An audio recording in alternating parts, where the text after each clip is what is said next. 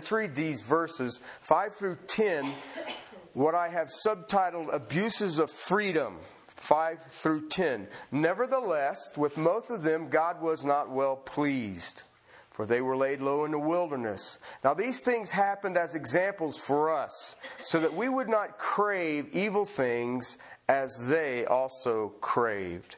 Do not be idolaters, as some of them were. As it is written, the people sat down to eat and drink and stood up to play, nor let us act immorally, as some of them did, and 23,000 fell in one day. Nor let us try the Lord, as some of them did, and were destroyed by the serpents.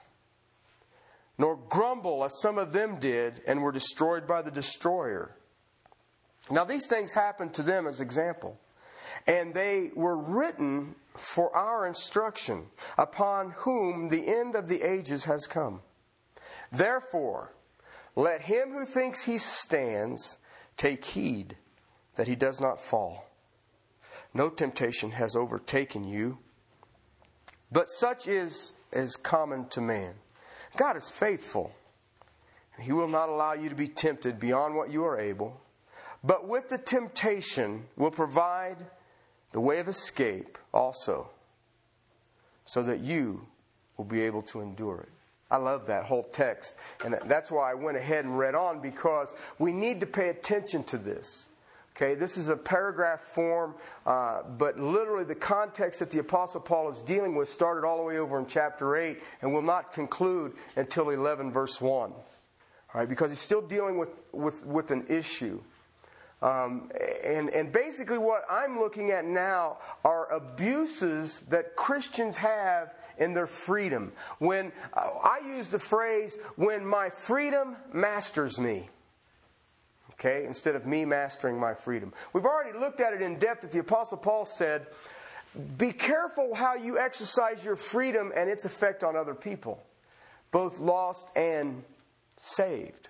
You need to be very, very careful. I remember in, in Romans chapter 14 where it says, You who are spiritual, don't despise the weaker. Okay, the weaker in faith. Okay, those who, um, what you and I would call are legalists, are, are into a set of do's and don'ts. They live their Christian life and don't do this and do do this and don't do this and do do this. You who are stronger, don't worry about it. But I want to kind of lay something out here for you because um, this book, First Corinthians, I am told is controversial. Okay? Um, whatever. But I believe if you're willing to study Scripture in a true manner, this is not a controversial book. Okay? Um, I'm asked at times, how do you study? What is the method of, you know, you've, you've taught precepts and that's inductive. Do you do that? Or what, what do you do to study? And I'm afraid that if I shared with you uh, all that I did to study, you would be very sadly disappointed because I don't have any magic. I don't have any uh, amazing things. Uh, most of you will know my first responsibility in my study of Scripture is prayer. Okay? And, and it's a focused prayer, specific prayer. But primary thing that I do to study is I read it. I read the Bible. I read the book. I'm teaching First Corinthians. I read Okay? If you're going to teach First Corinthians, you don't need to read Exodus. Do you, do you understand it? But what do we do? Think about this because people think that this is. Read it. Why? You know why I read my Bible? Because you have to. Because you get paid the big bucks to read the Bible. Or what is it? You know why? So I'm familiar with the text. You ever, uh, is that crazy or what? It's sort of like, uh, and when I counsel couples at times, I have counseled couples. It's amazing when a man and a woman will come to me, and the man will tell me what the wife is supposed to do, and the wife will tell me what the man is supposed to do. And it's obvious that neither one of them are familiar with the text. Because the man needs to know what he's supposed to do, and the woman needs to know what she's supposed to do. Okay? If you've got children, how many times you have to tell your children something before they get it? W- would it be any different with your spouse? You can keep telling me and it'll have no effect. All right? Why? You haven't read the book, you're not familiar. All right?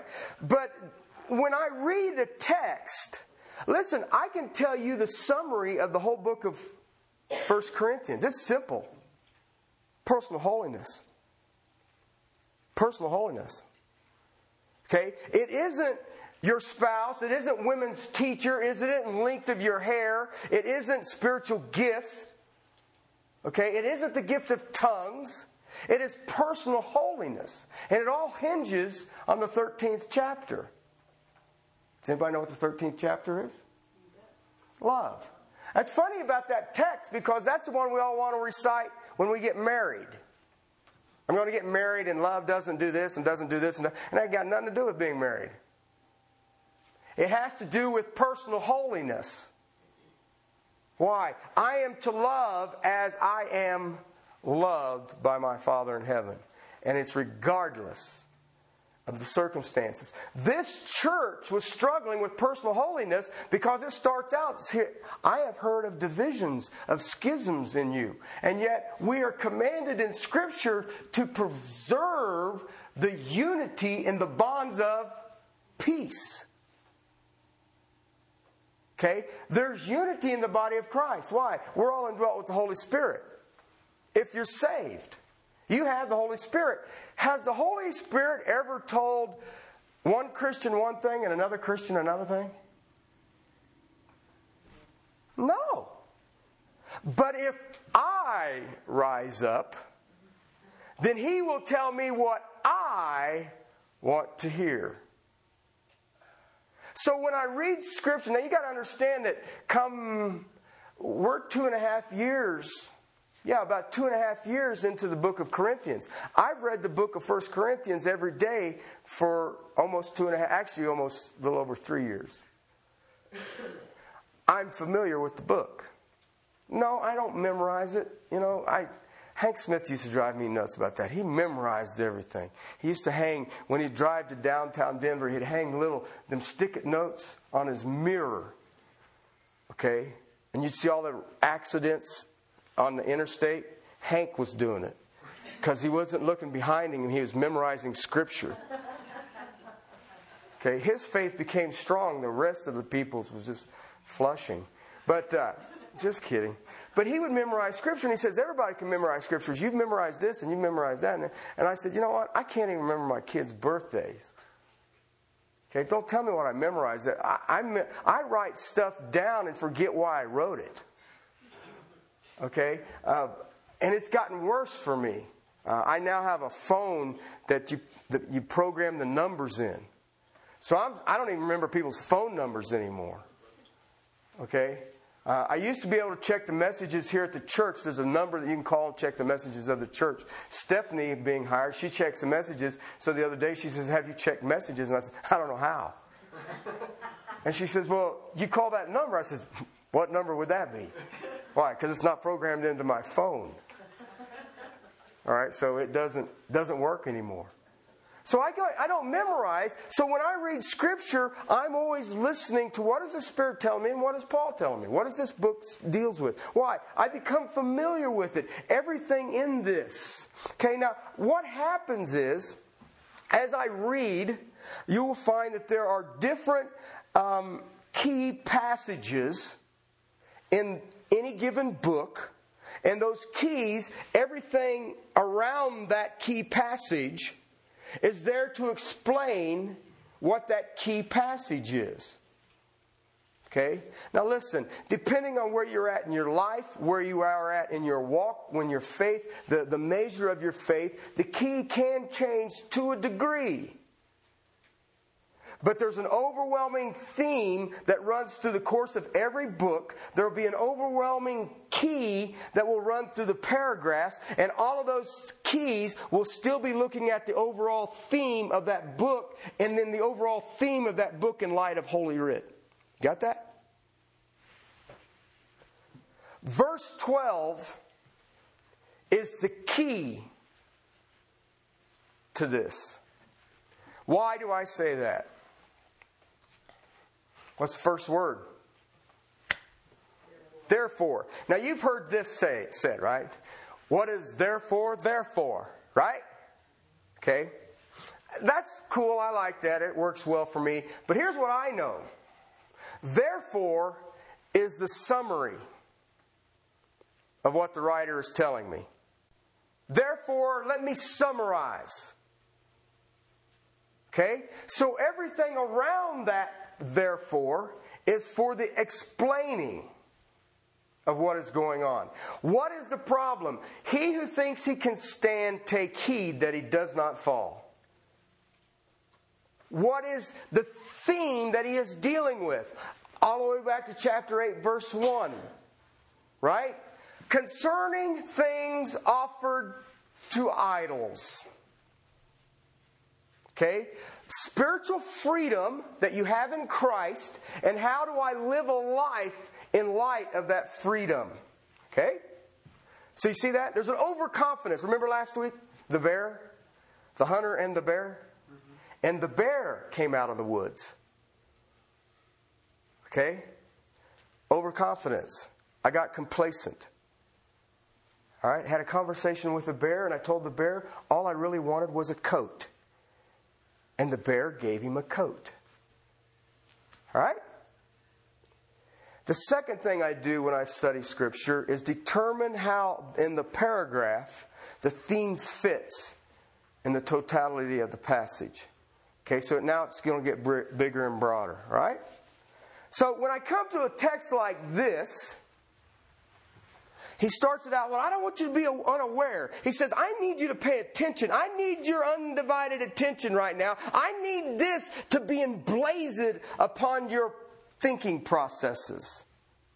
I don't want you to be unaware is how he starts it. Why? Because he's coming out of 927 that says, I discipline my body and I make my flesh my slave.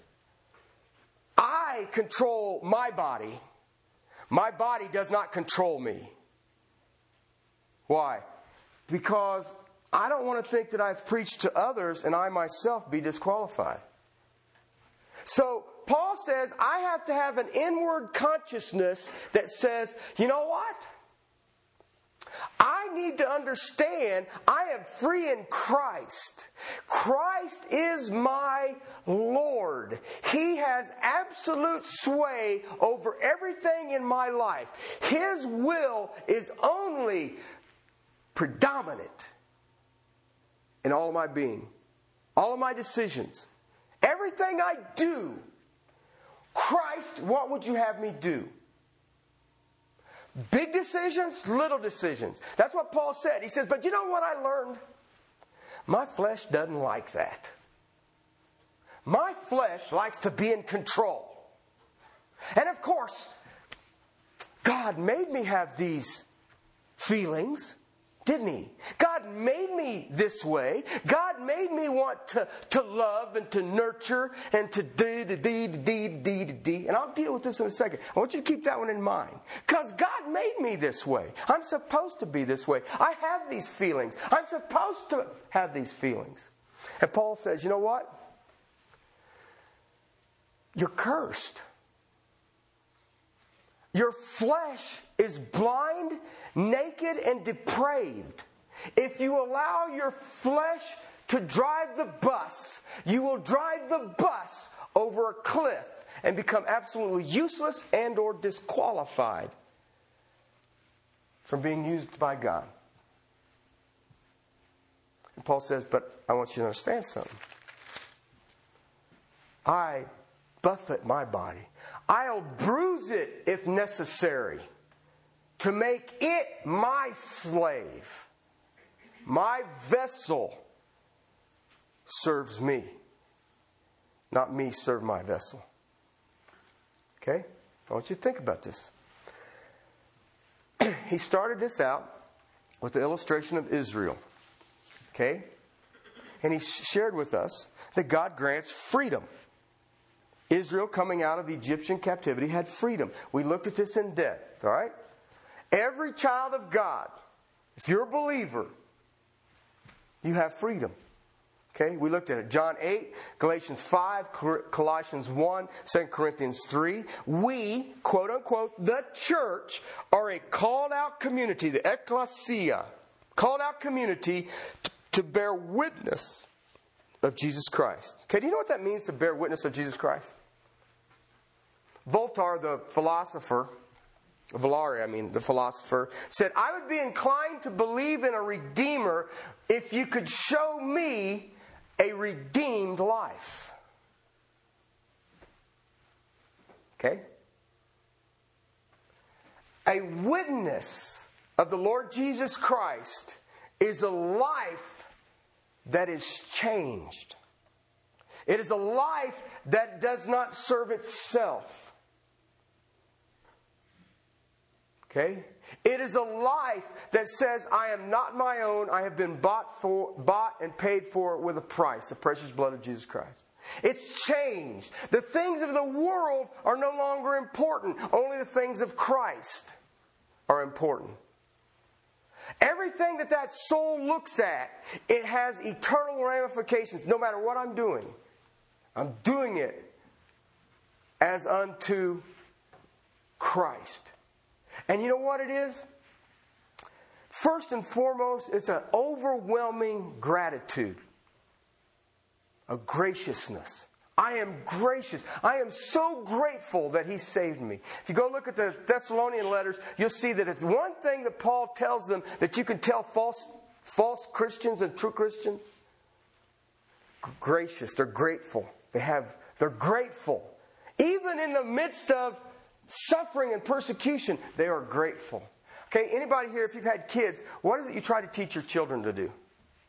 When they receive a gift from Uncle Bob or Aunt Ethel, what do you tell them you have to do? Why?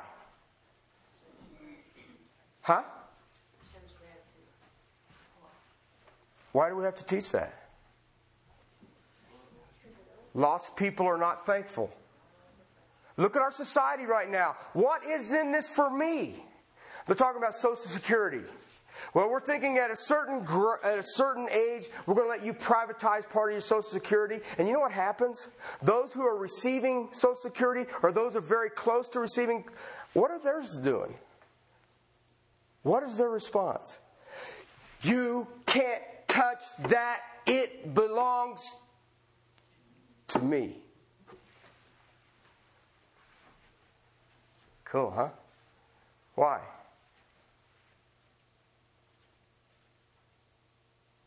It's my money. I want my money. So you see what happens there? We have this called out community that is a witness of Christ. Please understand that. It is a called out community that literally manifests, get this, do you hear me well? It manifests, it is seen. What? all of the fullness of the Lord Jesus Christ.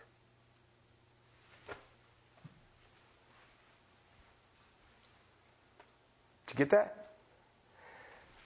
All of the fullness of the Lord Jesus Christ is in every child of God individually and collectively. So when Paul says there's a schism do you see why he's so distraught over it?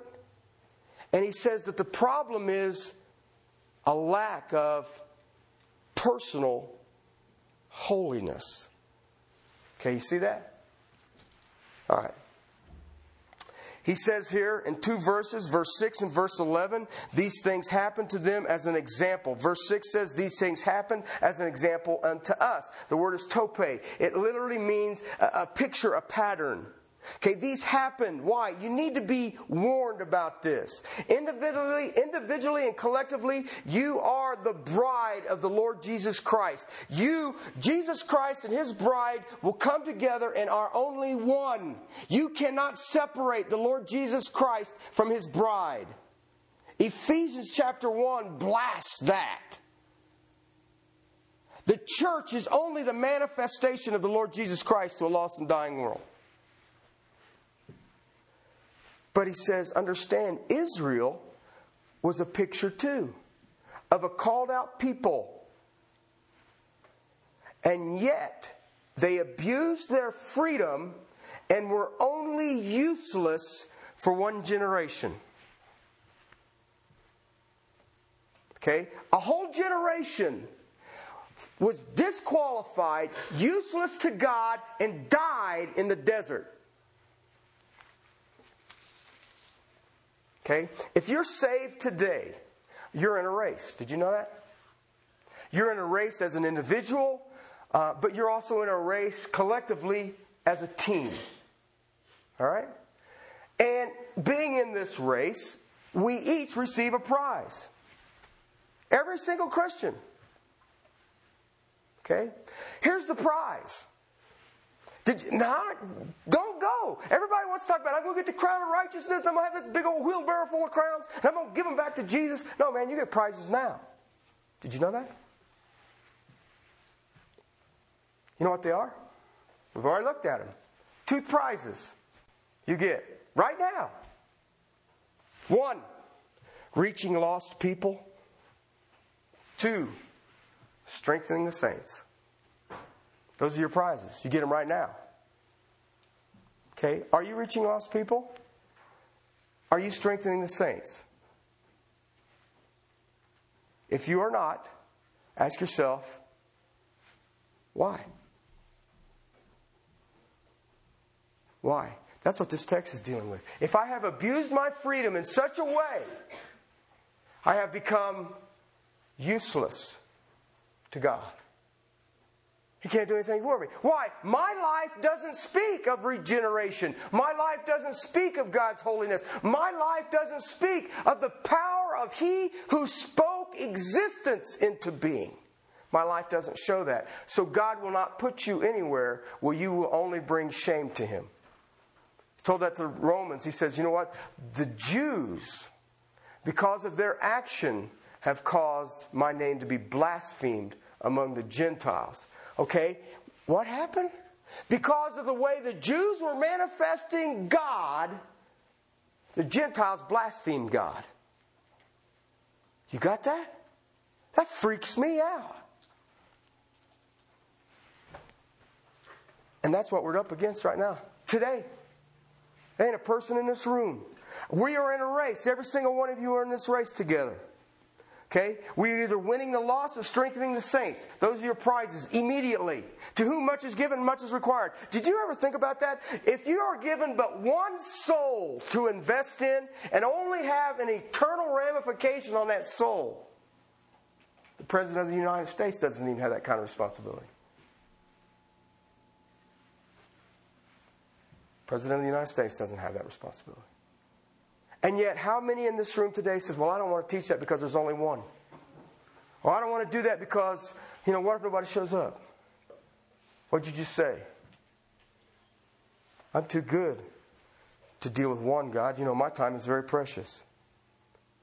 He's given us some warnings. I want to go through these quickly. Things happen as an example. What were they? Crave evil things. You know what that means? I keep looking back. Keep looking back. Use the illustration of the Exodus. Well, you brought us out here to die. I mean, we could have leeks and garlic and fish hanging with the Egyptians. But see, he's already in verses 1 through 4 said, you know what? God freed them. He gave them a freedom they had no ability to get a hold of. They couldn't free themselves. He not only freed them, he was guiding them. He was making it very clear, step by step by step, here's how we're going to go. And not only was he freeing them, not only did he free them, not only was he guiding them, he was literally sustaining them. That's their freedom. One through four. But what they did was, it ain't going the way I want it to, or way I believe it ought to go, and so they would start craving evil things. They would start looking back. What if? Okay, let me ask you a question. Do you feel freed? Do you feel guided? Do you feel sustained? To stop, if you don't, stop craving evil things. Second thing he looked at was, and we looked at this last week, was idolatry. Well, Terry, there ain't no idols around here. I ain't seen a statue. I don't have nothing going on like that. Idolatry is this, in, in a sense. What's the focus of the Christian today? Okay? What is the Christian's focus? Or what is the focus of the church today?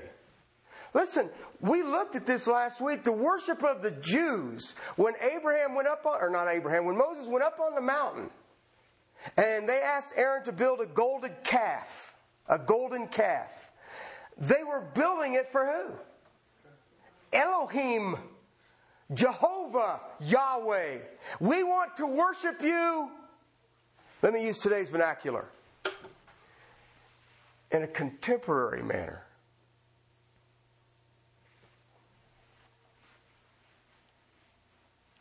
Now, if you don't think that ain't important, you know what? Two chapters deal with the creation of existence. Two chapters. You know, there's 73 chapters dealing with worship to God. Which one do you suppose is important? Okay? But I'm going to do it my way. But you know what? I've taken my gold earrings off, and these I pulled the one out my wife put in my nose. I put all of those things, and we melted them down, and we had the golden calf. I sacrificed for you, Jesus, didn't I? I gave.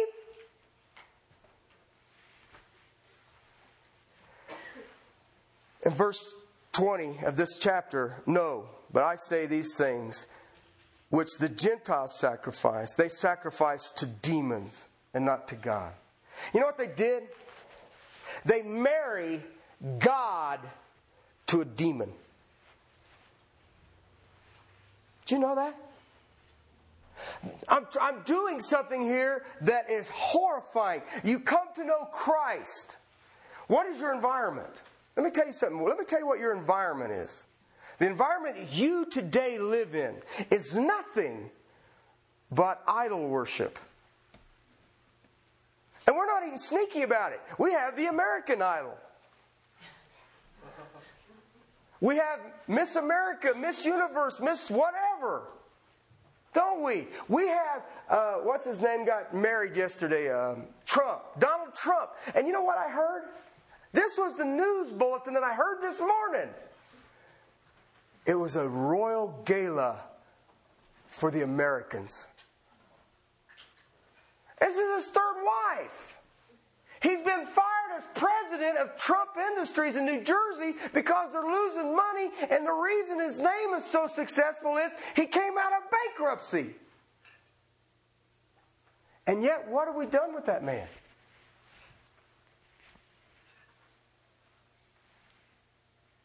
He is to be idolized. Why? Because he has money?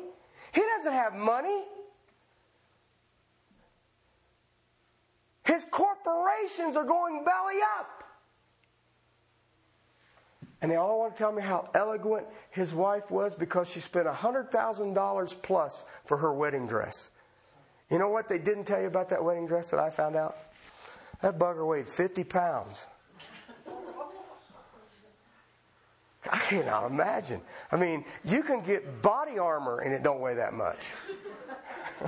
I mean, I'm wearing a dress that weighs 50 pounds, got little wheels, and somebody scooched her up. What's that squeaking noise? We're taking the bride up to the altar. Don't move her. She falls over, we're doomed. But let me tell you something. If you don't think it isn't important, then why did it make the news? Why do people look at it and say, gosh, that's what I would like to have? Better yet, look at our common marriages today and see, tell me what those were about. You come to know Christ, but what is your environment? That's what the Corinthians were doing. How many bow to idols? Have their Christianity. They have it. They're intact. Now, I'm not talking about lost people. I'm talking about saints of God. But they marry it to something else that they worship. I go to church when it's convenient. You married it to something that's wor- that you worship. Anything that is untrue about God, anything other than God, is, is idolatry. And you compromise. And you know what will happen? You spend enough time in that, you know what happens to you? You compromise your theology. You compromise what you know about God. You know what is amazing in this room right now? There are some of you who are in non repentant sin, and you have absolutely no fear of God.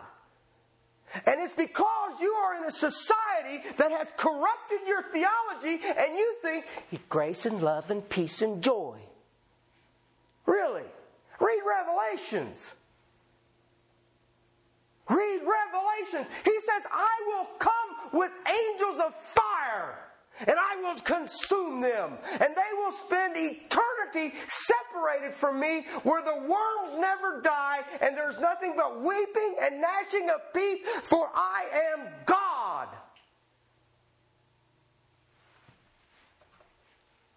It's the same God. It's the same God hung on a cross. Let me tell you about the cross. Past tense. It's past tense. He's coming again. You sang it. Soon every knee will bow. You ever read that phrase in the Philippians? It literally means to push down on such a matter that the knee buckles. Who's going to do that? God, let me tell you something. Every knee will bow. And there's going to be a whole bunch of them ain't going to be real happy about it. And yet you and I are immersed in a society of idolatry. And many, and I fear many in this room, have married the worship of a holy God to their idols. To their idols.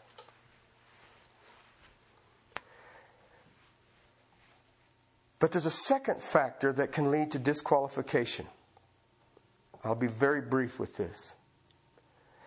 It will make you useless or a church useless as a witnessing community.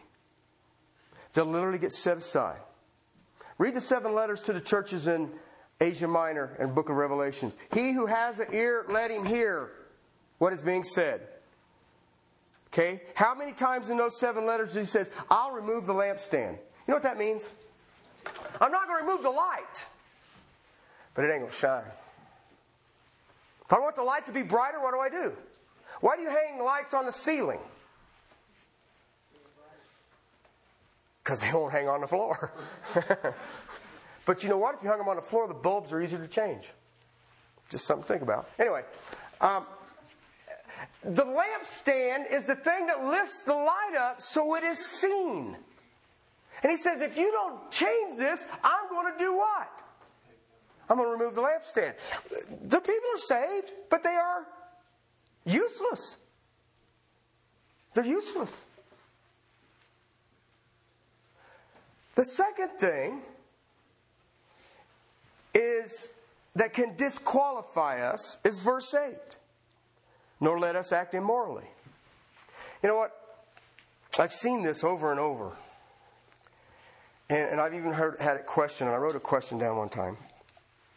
How does God feel about sexual sin? 23,000 fell in one day.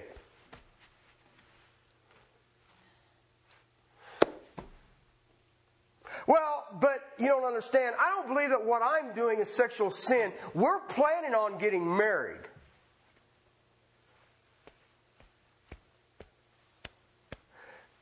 Twenty-three thousand fell in one day. God's chosen people in the wilderness. God's chosen people who knew his freedom. God's people who had understood his security, had understood who he was, who understood that he was guiding them, who understood that he was only sustaining them every day. How many of you in this room this day believe that God is sustaining you?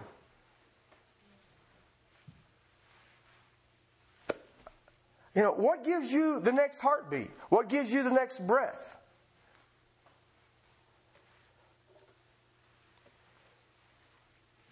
If he killed 23,000 of them, I think it ought to give us a pretty good idea about sexual sin, don't you? Did you know that idolatry and sexual immorality are always related? Do you know that? Go with me to the book of Numbers. This is where the first uh, math test came from, the book of Numbers. Chapter 25. Numbers is a bummer book, to be honest with you. well, it is. Numbers 25. It's a bummer book. It's God saying, You're not listening. Okay? And I want to begin at verse 1. While Israel remained in Shittim, the people began to play what? Okay, I've seen this place or this area, this region. If, if you go to Israel, you have the Dead Sea, and you rise up, and you'll see it, it rises up. It's, I mean, it's bleak. It's just a plateau, a big old flat plateau desert. I mean, it ain't even a desert. A desert has some vegetation. This is just rock and dirt and stuff. And that is called the Plains of Moab. Okay? And that's where this group would have been. Do you know anything about Moab? It's a desert. Okay? But there was a lady who came out of it who was related to Jesus. Did you know that? Ruth. She was a Moabite. All right? Look what it says. They're hanging out on the plains there. Okay? This, this high place. And the people began to play the harlot. Who began to play the harlot? Israel began to play the harlot. Do you know what that means? Please understand it. Sex for money. That's the harlot. Please, this isn't, well, I just really loved her, or she just really, he loved, loved him, or that ain't what it's been. The word harlot there is sex for money. Israel is doing what? Okay, got it. Clear, picture. All right? Look what he says here. With the daughters of Moab. Okay? Look what happened then. For they, who is they now? The daughters of Moab invited the people to do what? I love this. This is a piece of cake. You don't understand. My religion is all inclusive. Come. Worship with me. It's okay. We worship sort of the same God you do. Remember, God created all of us. We can worship this way. It's all right. Not only that, it's obvious as I study the history of Israel, the Moabite women must have been foxes. Because it seems like every time they turn around, they run into one and say, I'm going to her. Okay, and I'm, I'm, well, you know, maybe I'm wrong. I'm praying Israel ain't stupid. I'm going to go hang out with them ugly women, them Moabite women. So I'm hoping that at least it was pleasant to the eye. I, sounds crass, but I looked at the land that they lived in and I'm thinking, something's got to be beautiful in there, and, and, it ain't the camels. Oh, anyway. Um, look what he says. They invited. You notice that? I, you know what that means? They invited? You don't have to. You're free in Christ. You can stand. You know what your freedoms are? You can come and be a part of this. It, it won't really rub off on you. Okay? You're invited. If you want to, you can.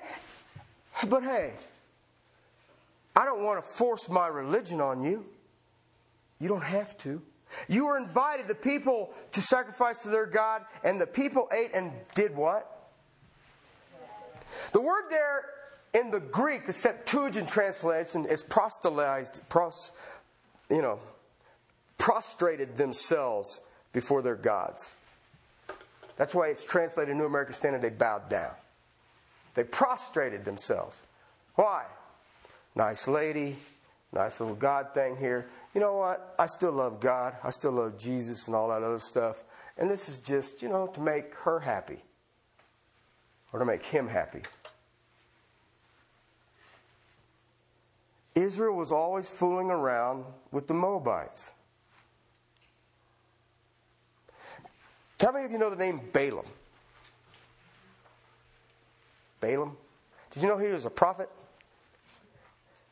Did you know that he prophesied Messiah, the coming of Jesus Christ?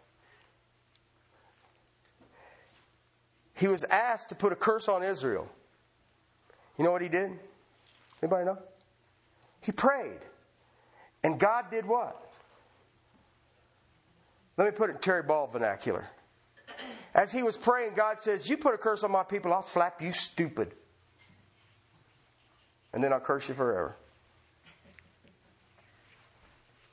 So Balaam went back and said, You know what? I ain't doing that. I mean, you talk about indigestion and bad nights, nightmares. Okay, so he went and did it again. Why? He was getting big bucks to do this. He came back, God got him in his dream and said, Let me tell you something. And he went back, told this guy, says, No, I ain't doing this. He says, But I have a plan. What was his plan? Let's marry true worship to idolatry. And if we take the idolist people, dress them up nice, attractive to the eyes, attractive to the flesh, put some perfume on them, paint their eyes, make them just fun to look at, then I can take them away from the true God.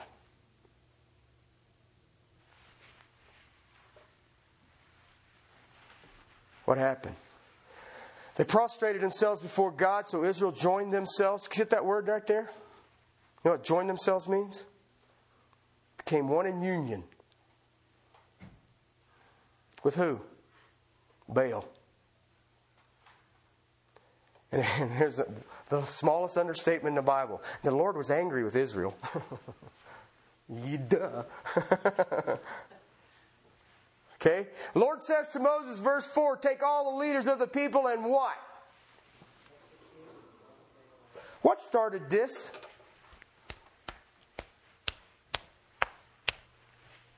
Idolatry. It isn't that big a deal. He's brought us out. We're hanging out in the desert. He's sustaining us. He's taking care of us. Check out the foxy looking Moabites. And I one over there, I think, could give me a kiss if I go and eat this meal at this goofy temple. So I'm going to go do it.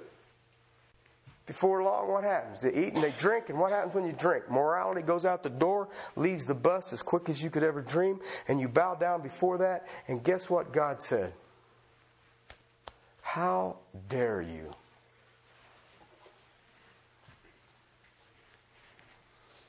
They played the harlot.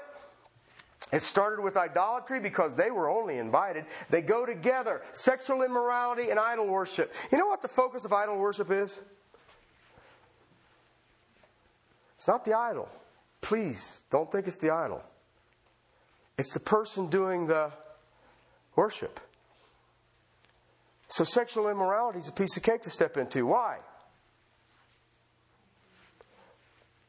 Well, you don't understand, preacher. My husband's not saved. I think I need to divorce him because I've met this nice Christian man. Just became useless to God. Why? You're going to do it your way? But you don't understand, preacher. I'm single and I need to be married. You don't understand.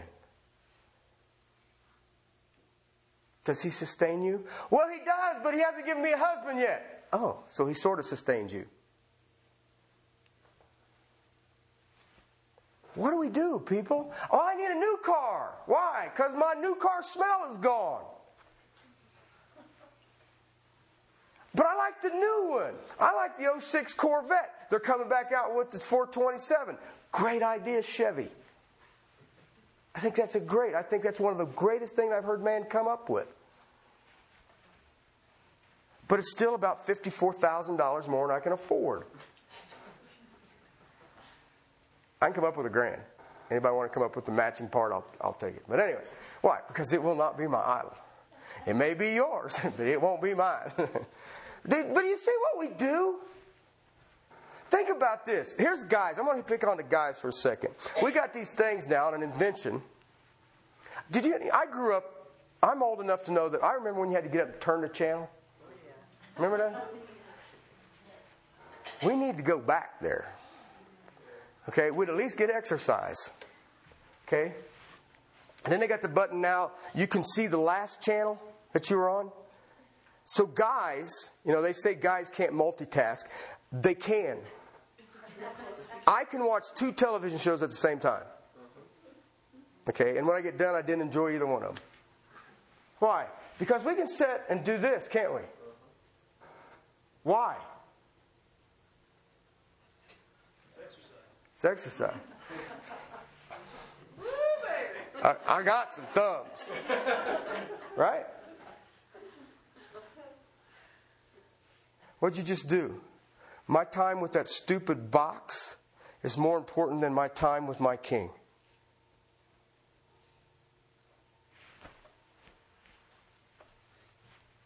Okay? Now, listen, I'm not saying don't play television. I don't, I don't, that ain't what I'm talking about. DVDs, I ain't got anything wrong with that. What's mastering you? See, it starts with idols. And it will go all the way to sexual immorality. Execute them in broad daylight before the Lord so the fierce anger of the Lord may turn from Israel. So Moses said to the judges of Israel, Each of you slay his men who have joined themselves to Baal, Baal of Peor. Then behold, one of the sons of Israel. Now read this. This here just freaks you out. I mean, you got to be seeing that there's something going on in the camp. Here's what he says Behold, one of the sons of Israel came and brought to his relatives a Midianite woman in the sight of Moses and in the sight of the, all the congregation. Okay, we got this little issue happening. We've got Jews marrying with Moabites. But they're not really marrying. We're not going to take a vow. Just going to have sex, okay? Why? I'm free. And he says that this one Israelite came in front of Moses. Now, Moses probably got a little attitude thing going on right now. Inside of the congregation of the sons of Israel, and while they were weeping at the doorway, do you know what he's saying? He's saying, You must separate from that woman. And what is his response? I don't want to. She's a gift from God. They're weeping at the tent. Why? It has to be a gift from God. Has it caused you to be an idol worshiper? Yes, it ain't a gift from God. I, I watch people, what do you think I should do about this house? Or buy this car? Or do this thing? And I thought, you know what? If you would pray half the time for your personal holiness as you do on whether you're going to get a car or a job or a promotion or a vacation, you'd be walking in the heavenlies. He began, they're weeping at the doorway of the tent. Phinehas, the son of Eleazar, the son of Aaron the priest, saw it. He rose from the midst of the congregation. He took a spear in his hand and he went after the man of Israel into the tent and he pierced both of them through, the man of Israel and the woman, through the body. And so the plagues of the son of Israel was checked. Those who died by plague, 24,000.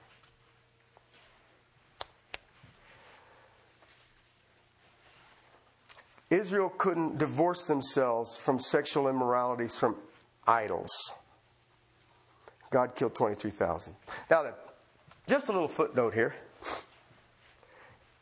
Numbers 25, verse 9 describes it and says there was 25,000. In Paul's writing, he says there was 23,000. What's the deal? Is this an error in Scripture? What is this? Well, Hebrew spoke and wrote in round numbers. Okay? Who wrote the Old Testament? Hebrews. So what was it? 24,000. So if I have to think about it, it's between 23 and 24,000. Let me tell you something. If you're one of that number, does it really matter how many went with you? If you're hanging out today saying, Well, I'm thinking that there's an error in Scripture, then line up with the 23 to 24,000. You know, I can look at it this way and say, In one day, 23,000 died, and after midnight, the other thousand.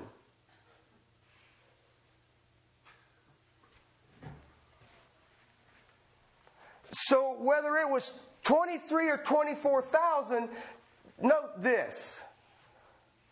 Sexual immorality claimed a very large number of God's chosen people in the desert.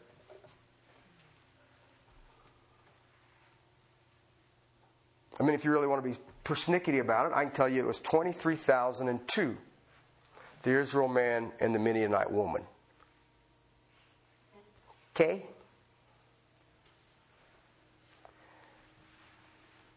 They were still disqualified from God's witness because of the immorality. Now, let me take you back. Let's go back to Corinthians. I want to show you. Remember, this is an example. This is a pattern. This is something that we need to be aware of even this day. Okay? This warning that you read in chapter 10, it says, Remember, God struck down Israel with a plague. Can I remind you about chapter 5 that we've already studied? There was a man in the church in Corinth who had his father's wife. What would you call that? Hmm. And Paul is saying, you know what? God struck down 23,000 men in the wilderness because they refused to listen to God and they abused their freedom. You guys already started. Already started. Chapter 11 says that there are some of you who are dying at the Lord's table. Some of you are very weak physically, ill. Why? It's already, already happened. Chapter 6, verse 18 says this Flee immorality. Every other sin that a man commits is outside of the body, but the immoral man sins against his own body. Flee it. You're sinning against yourself. Guess what?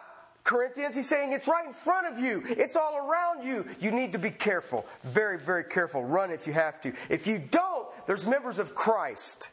Remember that? Verse 15, chapter 6. Do you not know that your bodies are members of Christ? Verse 16, or do you not know that the one who joins himself to a prostitute is one body with her? For he says, the two shall be one flesh. Then the one who joins himself to the Lord is one spirit with him. Flee it. Why? If you fall into sexual immorality, you're taking the Lord Jesus Christ with you, and he's not going to be happy about it. Not only that, you become useless. Why? You did not buffet your body to bring it into submission. You became your body's slave. You fell into sexual immorality. He's already freed you. He's already guided you. He's already sustaining you. And you act like He doesn't know what you want or your desires? Have you heard this one? I need a man or I need a woman, and God has put that desire in me. Really? Has he? Or do you let that thing fester in your thinking processes so much that you're going to blame God for it?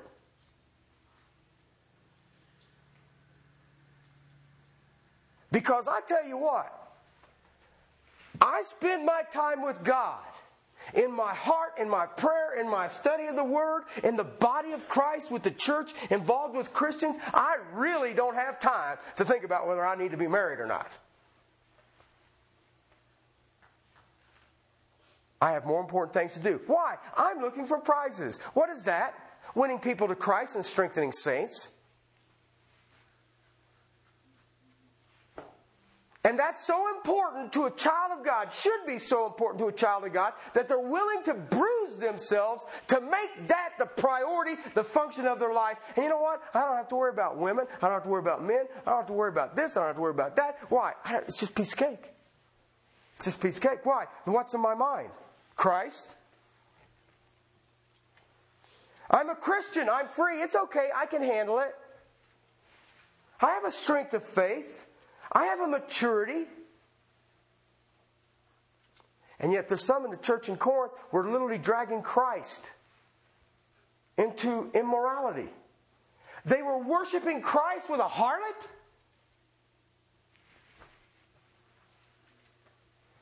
I can handle this. Remember, I'm more than a conqueror.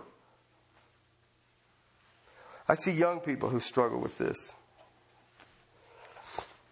Here's the thing about young people, and I don't care how young you are right now.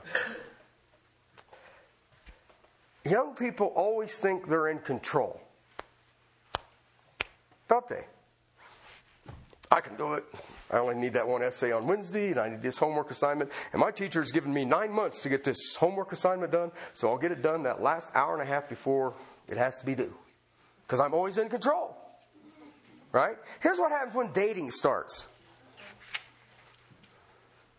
I'm in control. Listen, if it gets too passionate, I'll just start quoting scripture.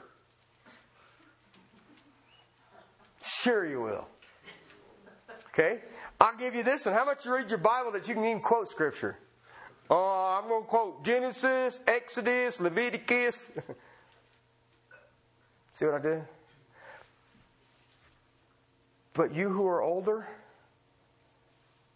are not immune because one of the biggest frustrations in this church right now is I want to be in control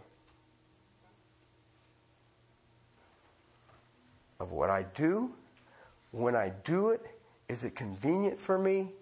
And how shall I add it into the plethora of things that demand my time and attention. You know what you just did? Took your idol and married it to Christ. Your next steps will only be immorality. That's all it is. Because you're better in Israel, Laodicea, Corinth. You're immune. I'm surrounded, immersed in it. You have the temple of Venus was in Corinth, and do you know who run it? Prostitutes. So they're having a big party up there, and you know that one prostitute, I mean priestess, makes the best pork barbecue I've ever had. I'm free in Christ. I know that the idol is nothing, and I can go up there and do what? Hang out, have pork barbecue, and you know what? We'll discuss theology.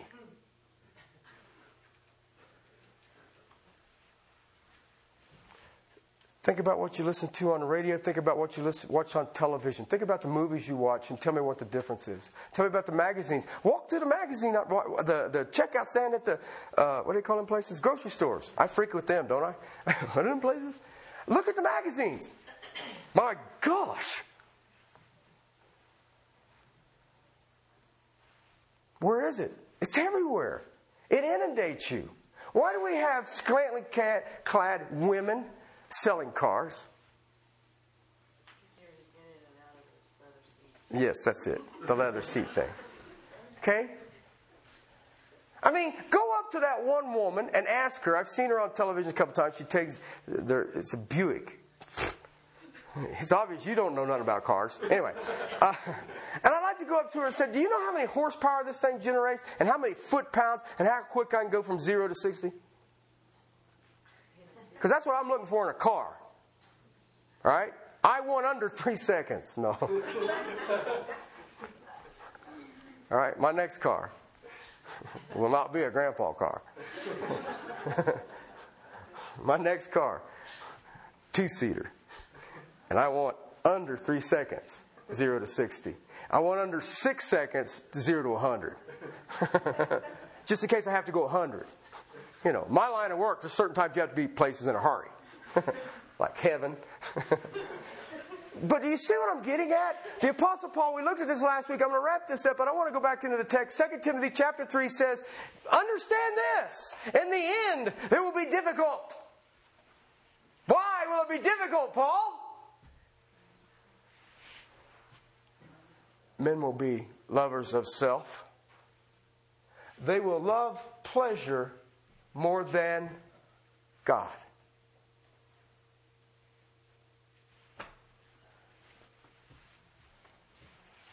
What do you think? We're there in spades, people. You know, we think about the temple of Venus, and it was run by prostitutes, and, and, and you just go in there, and there's all this going on. And, and I've seen some of the architecture out of Thessalonica and out of Corinth. The stuff that they carve on the wall to you and I today, it's pornography. Okay? I've seen pictures of it. Um, it it's, it's awful.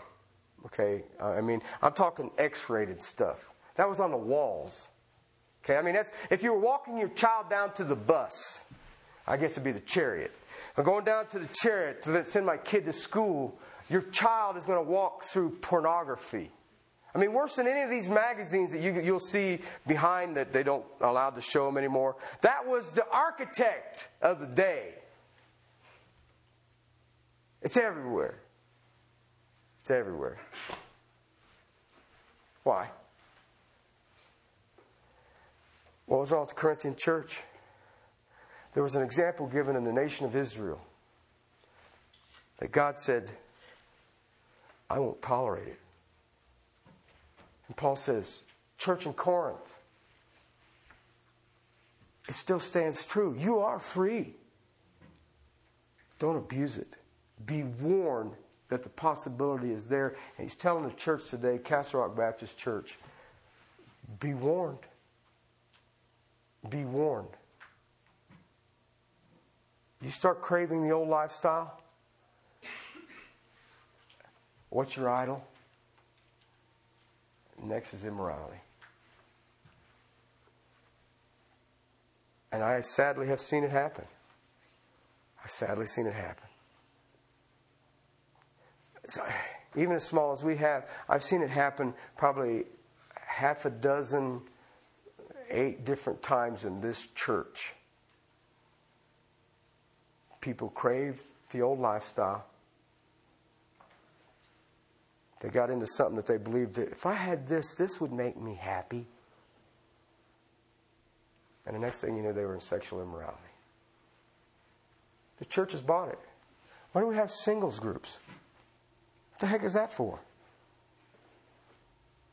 Why do we have that? Why do we have that? It's just going down to the market. That's all it is. Okay? Be warned, brothers and sisters. Father, we come now to thank you for what you've given us. Father, I praise you for my freedom and our freedom, we as children of God. And yet, Father, I pray that you will help us. Help us not to cause another to stumble. Father, let us be sensitive to what you're doing. And Father, help us that our freedom doesn't become our focus for living. Father, give us strength in this day. Father, let us know that your grace is sufficient. But Father, I beg you, I beg you that you give us, we who are gathered here now, the privilege and the opportunity to be a witnessing community. First, to win more souls to your kingdom. But Lord, allow us to strengthen what is here. And Father, search my heart, search my brothers and sisters' hearts. Father, that we do not abuse our freedom. Father, it would only be your glory, foremost, desire of our hearts, our minds, and Father, our lives. In Christ's name.